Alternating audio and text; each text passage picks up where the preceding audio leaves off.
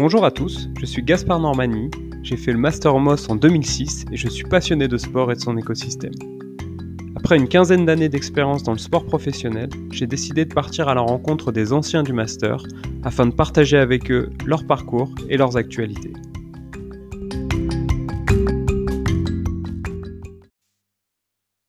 Le métier de Clémentine, accompagner les marques et les détenteurs de droits dans leur logique de sponsoring.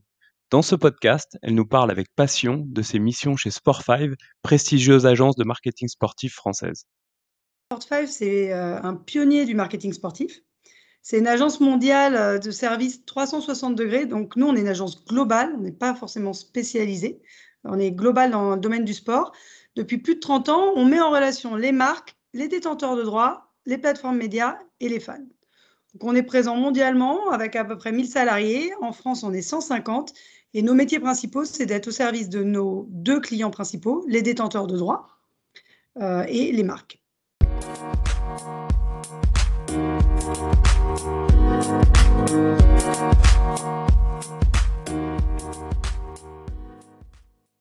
Bonjour Clémentine, merci d'être avec nous pour ce cinquième podcast. Tu es, la première fille à, y participer, mais euh, il y en aura d'autres pour les, podcasts à venir.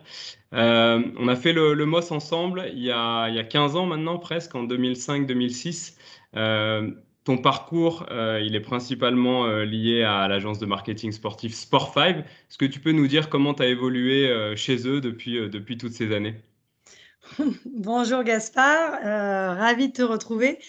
Euh, effectivement, euh, j'ai fait une grosse partie de ma carrière chez Sport5. Euh, après avoir fait mon stage de fin d'études chez Sport5, après le MOS, justement en 2005, j'ai rejoint Sport5 fin 2008. Donc ça va faire bientôt 13 ans. j'ai pendant 11 ans participé à développer les opportunités business digitales. donc jusqu'en 2012, c'est assez intéressant, jusqu'en 2012, c'était un métier très média on travaillait avec euh, les droits médias, les diffuseurs, euh, on travaillait avec les clubs pour euh, développer des, web télé. ça paraît très vieux hein, quand je m'entends dire ça. mais ça avait vraiment une connotation très média. C'était l'arrivée de YouTube et Dailymotion sur le marché. On a l'impression d'avoir toujours vécu avec, mais en fait, non. Ça arrivait dans les années 2000. Et à partir de 2012, mon métier il a pris un tournant complètement différent, puisque le digital, déjà, on a arrêté d'appeler ça des nouveaux médias, on s'est mis à appeler ça le digital. Euh, c'est devenu un enjeu marketing pour les marques. Et, euh, là, moi, j'ai particulièrement euh, développé cette expertise-là. J'ai évolué, j'ai conçu, planifié et déployé des programmes d'activation pour, pour à la fois des, des marques d'événements majeurs, des marques comme EDF, e la Française des Jeux, Orange, Total, Visa, etc. Euh, et j'ai vraiment développé cette expérience dans la création et gestion de programmes d'activation, également aux côtés des détenteurs de droits, comme euh, par exemple Roland Garros, euh, la Confédération africaine de football, etc.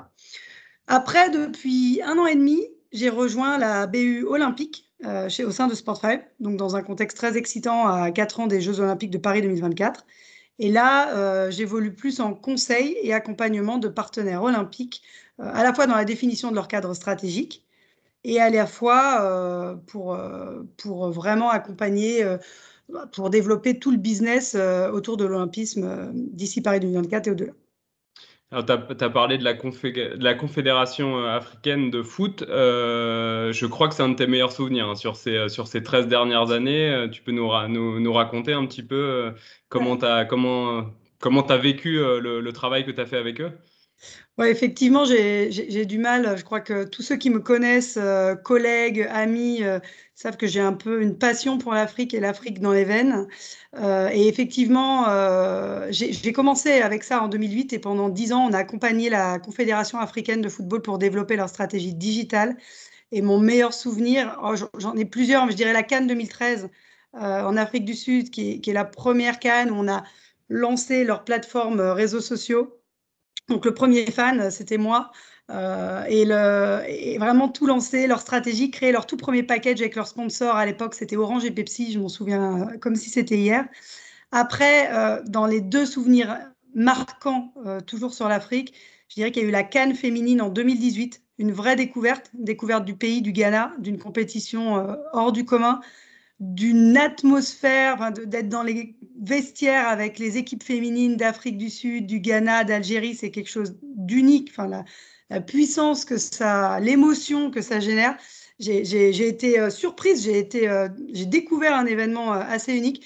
Et évidemment, mais je pense parce que c'est l'aboutissement de dix ans de travail, la Cannes en Égypte en 2019. Mais alors là, il me faudrait, il me faudrait trois jours pour expliquer à quel point c'est un souvenir inoubliable, mais ça restera gravé d'accompagner des marques mondiales comme Visa, Total, Orange, OneXBet, enfin concrètement tous les partenaires à développer leur programme d'activation sur le digital main dans la main avec la Confédération africaine de football qui organise l'événement en Égypte. C'était un véritable succès et vraiment l'aboutissement de mes dix ans de travail chez Sport5 sur l'Afrique. Donc, ouais. Donc, bonne pioche. Bonne pioche sur l'Afrique. Très bien. On, parlera un petit peu après justement du travail que tu as pu faire avec, euh, avec les marques et sur euh, ces programmes d'activation. Euh, depuis que tu es arrivé chez, chez Sport5, est-ce qu'il y, a, est qu'il y a beaucoup de filles, est-ce qu'il y a beaucoup de femmes qui sont régulièrement recrutées? Juste pour faire un, parallèle avec l'actualité, la place des, des, femmes dans la société ou dans, dans le milieu du sport. Euh, voilà, je te, pose la question sur euh, comment, évolue euh, depuis 13 ans la place des, femmes dans, ces services administratifs, marketing, communication associés au sport? Alors en 13 ans, ça a beaucoup évolué. C'est un bon sujet, un sujet qui, par hasard, me tient particulièrement à cœur. alors après, c'est une question très large, hein, la place des femmes dans le sport. comme tu dis, à l'image de la société, évoluer dans le sport business, on reste, même s'il y a eu beaucoup, beaucoup euh, d'évolution en 13 ans, on reste, euh, ça reste un univers très masculin. Euh, les femmes sont quand même moins représentées, à tous les niveaux, hein, pas qu'en agence, hein, côté journaliste, en agence, sportif également. Après, chez Sport5, nous sommes vraiment de plus en plus nombreuses, et notamment dans l'opérationnel, dans le concret, et notamment aussi à des postes de direction. Et c'était vraiment pas le cas il y a 12 ans. Donc, il y a une, vraie évolution. Euh, je pense que ça a particulièrement, en France, je dirais, décollé euh, après la. Il y a eu un avant et après Coupe du Monde de, football féminine. Moi, j'ai vraiment eu l'impression que tous les sujets sont arrivés sur le tapis en même temps euh, égalité salariale, sous-médiatisation des sports féminins par rapport aux sports masculins. Ça amène beaucoup de sujets sociétaux, des sujets sociétaux, comment le sport, par exemple, peut être un levier de confiance en soi, des sujets de sociétaux qui intéressent les marques beaucoup plus aujourd'hui. On a des marques qui qui, veulent être accompagnés et trouver des partenariats sur du sport féminin uniquement. Il n'y a même pas forcément, euh, on met les femmes dans l'eau avec les hommes, c'est vraiment intéressé par le sport féminin. Donc après, et après, nous, euh, nous chez Sport5, euh, c'est un sujet hyper intéressant qu'on aimerait développer. on aimerait, à notre niveau, en termes d'agence, réussir à influencer la place des femmes dans le sport. par exemple, on réfléchit à comment on pourrait jouer un rôle dans le sport féminin. Pourquoi pas soutenir des sportifs Comment le faire Donc, c'est vraiment un sujet assez récent sur lequel on est en train de se pencher. Bon, et après, à titre purement personnel, moi, j'ai la chance voilà, d'évoluer au sein d'une agence qui a su s'adapter. Et, euh, bien que le rythme soit extrêmement soutenu, ils ont su rester flexibles pour que chacun évolue en gardant mon équilibre entre vie personnelle et professionnelle. Ça va faire deux ans que je suis en 4-5e. après, j'ai la chance d'avoir un super mari aussi, ce qui nous permet d'être à la fois parents et d'avancer dans nos carrières respectives. Mais euh, bon, vaste sujet, mais je pense qu'on va dans la bonne direction et je suis très confiante sur la place de la femme euh, dans le sport. Et il y a de nombreuses femmes euh, dans l'actualité récente qui ont été nommées présidentes. Après, à titre personnel, je me dis qu'il ne faudrait pas tomber dans la discrimination positive non plus. Hein. Mais en tout cas, il y a des femmes qui méritent d'être vues et, entendues et d'avoir un rôle important dans le développement du sport business à tous les niveaux.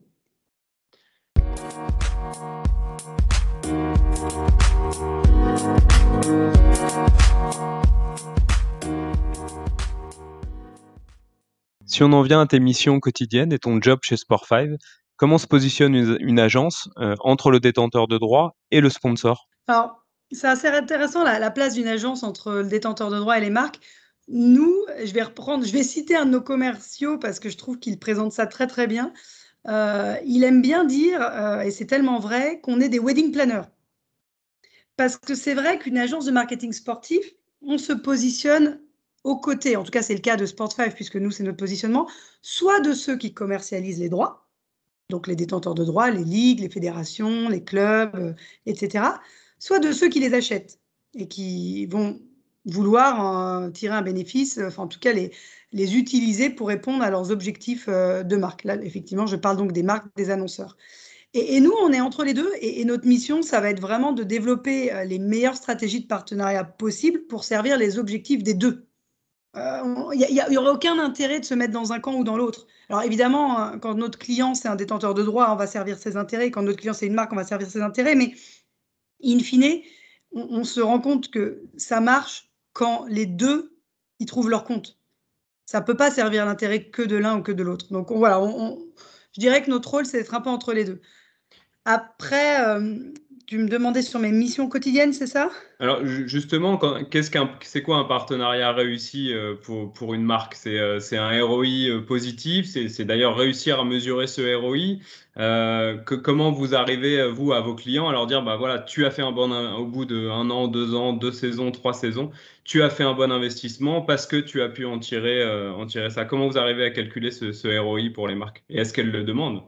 Alors, ouais, ah, je dirais pas, euh, c'est pas forcément notre approche, notre méthodologie de calculer un ROI. Après, déjà, nous, vraiment, on développe des stratégies de partenariat qui répondent aux objectifs des marques. Euh, après, pour simplifier, je dirais qu'il y a quatre gros objectifs de marque qui ressortent hein, quand on, aujourd'hui, on parle aux marques tous les jours et leurs, nouveaux enjeux. Il va y avoir soit un objectif business, donc concrètement, euh, utiliser leur partenariat pour générer du business. Hein. Donc là, effectivement, il peut y avoir des notions de ROI parce que ça se mesure. La plupart du temps, quand même, on est sur des objectifs de marque, de notoriété. Euh, changer la perception d'une marque, euh, utiliser un événement pour euh, faire évoluer la perception d'une marque en externe ou en interne, changer sa marque employeur. Enfin, vraiment, il y a des objectifs de marque très importants. Et ça aussi, hein, ça se mesure. on a des outils, des méthodologies. On, on a un département de business intelligence et on a investi dans pas mal d'outils. On a une méthode qui permet de suivre ça. Mais ça va au-delà finalement d'un ROI. Après, il y a des marques qui ont des objectifs internes euh, qui veulent, euh, qui veulent euh, faire de leur partenariat un, outil générateur de fierté auprès de leurs employés, soutenir leurs engagements, engager leurs collaborateurs, etc. C'est quelque chose qu'on voit beaucoup, par exemple, en ce moment avec les partenaires, comme par exemple BPCE, qui est partenaire premium de, des Jeux de Paris 2024. Puis évidemment, il y a cet enjeu RSE.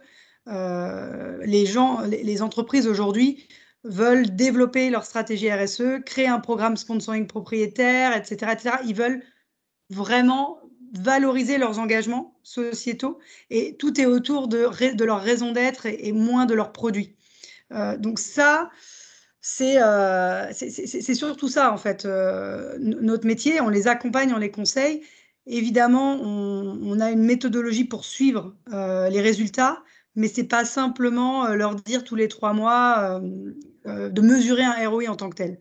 Ça va être des enquêtes de satisfaction, ça va être des taux de notoriété, j'imagine. Exactement, des taux de notoriété, etc., etc. Aujourd'hui, tu, tu, parlais de la partie RSE. Euh, j'imagine que c'est un, des gros enjeux euh, des, sponsors ou des futurs sponsors de, pouvoir euh, s'associer à des événements responsables ou en tout cas de, promouvoir une culture d'entreprise saine quand elles vont s'associer au sport. Comment, comment, pareil, comment tu les accompagnes là-dedans? Oh, Question compliquée, la Gaspard. Euh, non, mais comment on les accompagne? Chaque... En fait, c'est difficile de répondre généralement à cette question. Nous, on les accompagne avec des réponses euh, sur mesure et adaptées à leurs enjeux. C'est-à-dire qu'on a une. Euh, après, il y, a deux types d'accompagnement. Il y a une marque qui va venir nous voir parce qu'elle recherche. parce qu'elle recherche un partenariat. Donc, on va effectivement écouter sa stratégie de marque et lui proposer un événement local ou global qui répond à ses objectifs. Après, on a des marques qui viennent nous voir qui ont déjà des droits et qui vont chercher à déployer euh, une stratégie d'activation pour utiliser ces droits-là. Donc là, euh, sur ces sujets RSE, euh, évidemment, quand une marque vient nous voir et que son sujet principal, c'est changer le regard sur le handicap, on va avoir des solutions et travailler sous cet angle-là quand une marque va venir nous voir avec un sujet sur euh, euh, l'inclusion et notamment euh, les zones plus défavorisées et que tout le monde ait accès à la même chose, ça va être un autre angle. Quand il y en a qui vont venir nous voir avec un angle très mixité, il y a, RSE c'est tellement large, environnemental et sociétal. on n'a pas, enfin, j'ai pas, on va dire, chez Sportsfive, on n'a pas un catalogue. on, fait vraiment du sur-mesure pour répondre aux stratégies de ces marques-là. Après, euh, moi, à titre personnel, depuis un an et demi, donc j'évolue, comme je te disais, au sein de l'équipe olympique. je suis convaincue qu'à date, c'est une opportunité unique d'avoir les Jeux à Paris 2024. ça va être une opportunité unique pour toutes les marques et pas que pour les partenaires olympiques toutes les marques qui vont vouloir euh, laisser un héritage et émerger et surfer sur tout ce que ça amène. Et, euh, c'est vrai que à date, le marché peut-être répond un peu doucement et clairement le Covid et le report des Jeux de Tokyo euh, n'a pas aidé. mais néanmoins, on voit vraiment, et notamment depuis le début 2021, le marché qui reprend, le marché qui se relance il n'y a rien de mieux aujourd'hui que les Jeux Olympiques pour répondre aux enjeux des marques, notamment RSE, pour répondre à ta question. Mais pas que. Pas que, mais notamment RSE. C'est aujourd'hui le seul événement global, sportif et humain qui fédère autour euh, de, sujets sociétaux. Et, et c'est ça que les entreprises souhaitent. Donner du sens à leurs partenariats et qui viennent soutenir leurs engagements. Euh, le fait d'accueillir les Jeux en France euh, va laisser un héritage pour les années qui suivent et représente des opportunités stratégiques pour toutes les marques qui souhaitent s'associer à ces thématiques. On peut tout à fait prendre la parole autour des Jeux olympiques de Paris 2024 en étant partenaire aujourd'hui d'athlètes. Il y a de nombreuses marques qui, qui, soutiennent des athlètes, que ce soit en contrat d'image ou en pacte de performance. On peut également euh, venir euh, soutenir une fédération. Euh, toutes les fédérations de sport olympique vont avoir d'aujourd'hui à 2024 et au-delà un véritable enjeu de trouver des financements additionnels et, s'associer aujourd'hui à une fédération. C'est une stratégie alternative pour surfer sur la tendance Paris 2024. quelle que soit la, taille finalement de, la société, alors j'entends une taille minimum d'une société qui veut communiquer à l'échelle nationale ou, internationale, mais euh, aujourd'hui, le, sponsoring n'est pas réservé uniquement à des euh, groupes du 440. Non, non, non, vraiment pas. Non, non, vraiment pas. Après, évidemment, hein, évidemment que les groupes du 440 n'ont pas les mêmes investissements. Et, euh, et, voilà. Et quand je parlais de Paris 2024, évidemment, tout le monde, toutes les marques ne peuvent pas être partenaires de Paris 2024. Euh, on parle de, montants de tickets d'entrée qui ne sont pas accessibles à, certaines PME ou sans même parler de PME, des entreprises à, moindre taille. Et, surtout, euh, être partenaire de Paris 2024, ça va bien au-delà d'un partenariat sportif. Hein. C'est une stratégie d'entreprise en tant que telle. C'est un partenariat sportif, oui, qui vient avec un gros bagage euh, sociétal, business, marque, etc. Et ça permet aux marques de développer leur stratégie d'entreprise cinq ans avant les Jeux et dix ans après. Mais bien au-delà, euh, je te rejoins complètement, Gaspard, il y a plein de marques euh, moyennes avec lesquelles on échange aujourd'hui, euh, dont je ne peux pas encore donner de nom, mais qui sont très intéressés pour développer une, approche alternative à être partenaire de Paris 2024, qui est au-delà de leurs moyens, mais d'investir dans le sport, d'investir dans des athlètes, d'investir dans des fédérations. Et ces jeux vont offrir de nouvelles perspectives à ses partenaires non olympiques, mais qui vont euh, profiter de ce contexte et de ce momentum un peu euh, euh, des, Jeux de Paris 2024 dans quatre ans. Alors, combien de, combien de marques, combien de, sponsors tu t'accompagnes, toi, personnellement, chez, chez Sport5 Parce que j'imagine que le, programme de, BPCE en vue des, en vue des Jeux, c'est un travail quasiment quotidien. Est-ce que tu as un portefeuille de marques que tu accompagnes euh, euh, régulièrement, tu as un maximum de marques que tu peux accompagner, ça dépend aussi des, missions et des, besoins, j'imagine Oui, oui, oui, exactement. Après, euh, actuellement, les deux marques alors que j'accompagne, ça fait très, très prétentieux, que nos équipes accompagnent, hein, je ne suis pas toute seule, il y a BPCE. Donc BPCE, effectivement, et notamment, on, les conseille, on, on, a deux volets pour BPCE, on les conseille on les, a, on les accompagne depuis 2018, hein, donc on les a conseillés sur euh, euh, la négociation euh, de leur partenariat et sur l'organisation en interne pour livrer ce partenariat. On les accompagne toujours sur ce volet et surtout sur la mise en place d'un programme d'activation de l'interne. Pour eux, il y avait un véritable enjeu de fédérer leurs différentes marques, Banque Populaire, Caisse d'Épargne, Natixis, etc., grâce à ce partenariat Paris 2024 et de fédérer leurs 105 000 collaborateurs. Donc, on parle vraiment d'engager une ville, hein, concrètement. Donc, BPCE, au quotidien, effectivement, avec les équipes, nous prend beaucoup de temps. On, les accompagne là-dessus. Il y a EDF également, EDF qu'on accompagne depuis deux ans sur leur stratégie sponsoring au sens large, mais effectivement depuis un an, euh, le volet Paris 2024 et l'Olympisme, on, on, a passé la seconde. Euh, là, nos équipes euh, travaillent jour et nuit pour les accompagner sur notamment l'activation de l'équipe de France olympique et paralympique et leur asset sur les Jeux de Tokyo. Donc ça, ça va être en termes de clients principalement. Après, moi, mon rôle, il n'est pas uniquement d'être dans le servicing client euh, au quotidien, euh, il va être plutôt de piloter les équipes qui le font. En revanche, je vais plutôt euh, travailler sur la partie business développement, donc identifier les opportunités via l'olympisme entre aujourd'hui et 2024, les opportunités qui vont permettre bah, de sécuriser des revenus pour, pour l'agence, pour les détenteurs de droits, et de préparer l'après Tokyo. Donc, il y a vraiment trois ans d'ici Paris 2024 qui vont être stratégiques. Et euh, mon rôle, c'est vraiment d'être, je suis directrice donc, du business développement sur l'olympisme. Et, mon rôle, c'est de développer ces opportunités auprès des marques, partenaires ou pas olympiques, et auprès euh, des, des, détenteurs de droits, avec un gros enjeu sur les fédérations euh, olympiques. Et euh, on, a parlé des, tendances, donc euh, le, côté RSE, le côté euh, sport féminin. Est-ce qu'il y a, enfin, on, avait reçu Thibault Leflot, qui est directeur communication d'une structure e-sport. Est-ce que le e-sport aujourd'hui est un, est un, sport du coup qui, attire de plus en plus les marques? Est-ce qu'on en est aux prémices? Est-ce que c'est c'est déjà, déjà un asset ah qui est assez, assez conséquent? Chez Sport5, comment vous avez appréhendé cette, nouvelle, euh, cette nouvelle discipline, hein, parce que, qui, arrive de, qui existe mm. depuis longtemps, mais qui arrive, euh, qui est arrivé il y a, il y a peu ah non, non, c'est un énorme enjeu, ça intéresse plus que les marques, ça, c'est un phénomène, hein, l'e-sport. Déjà, tu as dit le e-sport, donc Thibaut euh, pourrait t'engueuler en, plus, il m'avait fait la remarque déjà pendant le podcast et, euh, euh, je sais qu'il faut dire l'e-sport. On ne dit pas le escrime, on dit l'escrime. on ne dit pas le e-sport, on dit l'e-sport. Exactement. Je, m'excuse auprès de tous les, les fans d'e-sport. Que, je, ne suis pas forcément, j'en parlerai pas aussi bien que lui. Non, pour parler au nom de Sport5, parce que pour le coup, euh, l'e-sport est vraiment pas un sujet sur lequel euh, je travaille au quotidien.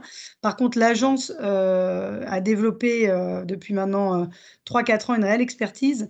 on travaille d'ailleurs aux côtés d'MCES, hein, pour EDF par exemple, donc de Thibault. Mais non, l'e-sport, c'est un véritable phénomène à part entière. c'est pas, ça arrive à tâtons sur l'olympisme, donc c'est pas encore un gros sujet en ce qui me concerne.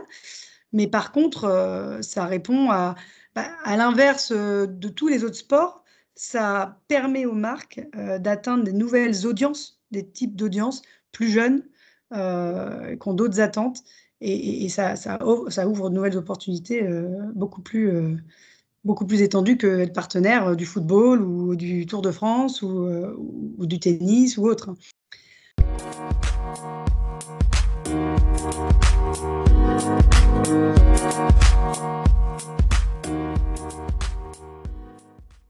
Alors pour, euh, euh, pour terminer ou pour conclure, enfin continuer et, parler un peu des, étudiants du MOS qui viennent de terminer l'année, qui là sont en stage, ou alors les, les, étudiants qui vont rentrer en septembre prochain, est-ce que tu as un conseil toi à leur donner euh, du haut de tes 13-15 ans d'expérience euh, Est-ce que tu te souviens à l'époque, euh, voilà, ce que tu voulais euh, faire, ce que, ce que tu as bien fait, ce que tu as moins bien fait pour obtenir les stages et puis finalement arriver à un poste qui a l'air de te, de te passionner?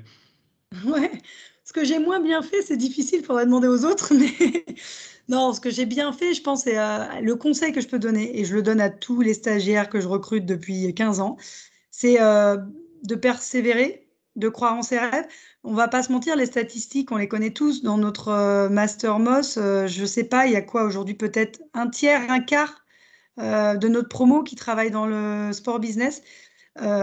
c'est un métier passion. Donc, ce qui dit métier passion dit marché un peu de niche. mais les opportunités sont là. En plus, avec Paris 2024, elles vont se créer. Euh, lâchez rien, n'hésitez pas. Alors, je, sais bien, c'est toujours difficile de dire ça parce qu'il y a un enjeu financier derrière et tout le monde ne peut pas se loger ou habiter chez ses parents, mais j'ai tendance à dire ne, n'hésitez pas à faire plusieurs stages, à ne pas se contenter du stage de fin d'études et à espérer derrière trouver un, poste, parce que parfois, c'est pas que le CV, votre CV est mauvais, le CV peut être excellent, mais encore une fois, euh, vous postulez euh, dans des entités, euh, des clubs de foot, des fédérations ou même en agence, on en reçoit des centaines. Donc ça va être parfois juste aussi un petit coup de chance de tomber le bon jour au bon endroit auprès de la bonne personne. donc le, faire des stages, ça va vous permettre de faire votre réseau, et moi, j'aurais tendance à dire de ne pas hésiter euh, d'aller dans des after-work, de rencontrer des gens, de les contacter sur LinkedIn et de se faire son propre réseau. Ce que j'ai fini par faire, euh, honnêtement, moi j'ai fait mon stage de fin d'études chez Sport5, suivi d'un autre stage euh, chez SFR à l'époque, au, contenu sport, qui a abouti très rapidement parce que le réseau s'est fait ainsi en, CDD au sein de la direction sponsoring d'SFR. Et, c'est la personne euh, à l'époque chez SFR qui m'a après recruté à nouveau chez Sport5 et ça fait 13 ans que je suis là. Enfin, le, réseau est clé et, et travaillez. comptez pas vos heures. Commencez pas un sport passion en vous disant que vous allez faire 9h, 17h, ça va être compliqué. Et, euh, et euh, sur, euh, sur ce que t'as apporté le, le MOS, sans, je t'interdis de, de, de, parler des, des, différentes soirées qu'on a fait à, Nantes. Qu'est-ce que c'était bien ça. Qu'est-ce que tu as apporté le, le MOS et, et, les, et, les, cours à Nantes? Non, ça m'a apporté déjà une connaissance de l'écosystème. alors d'autant que ce qui est intéressant quand on arrive en MOS, c'est qu'on a des profils qui viennent de, des gens qui viennent de STAPS. Moi, je venais moi, je venais de Paris-Dauphine à titre personnel, donc on va dire en école de commerce, très généraliste. Donc jusque-là, j'avais fait beaucoup, beaucoup, beaucoup de théorie. Ce que m'a apporté euh, l'année à Audencia au MOS, c'est de faire du concret et d'appliquer euh, toute la théorie, le droit, le marketing, euh, l'événementiel, la communication, à un sujet qui me passionne, donc le sport business, et le rendre concret. Et notamment, les intervenants qu'on a eus étaient intéressants. Et, après, nous ont permis de commencer à faire un réseau. Je me souviens notamment à l'époque de Jean-Marie Hébert qui était intervenu, euh, qui a été à l'Olympique lyonnais. Euh, et ça, permet de commencer son réseau dans le sport business. Et puis, euh, c'est une très bonne école. Et pour le coup, encore aujourd'hui, même si à titre personnel, je ne suis pas du style à regarder beaucoup les écoles, mais plutôt à regarder les profils des gens, parce que je trouve que c'est très français, très français de regarder les diplômes plutôt que l'expérience. Il n'empêche que euh, je l'ai constaté, ça, Audencia est une école qui ouvre beaucoup de portes et qui rassure les employeurs. Merci Clémentine pour ces échanges, c'était très intéressant. On va suivre euh, avec euh, grande attention les futurs sponsors des, Jeux Olympiques de Paris 2024 et puis surtout toutes, toutes leurs activations. À très bientôt.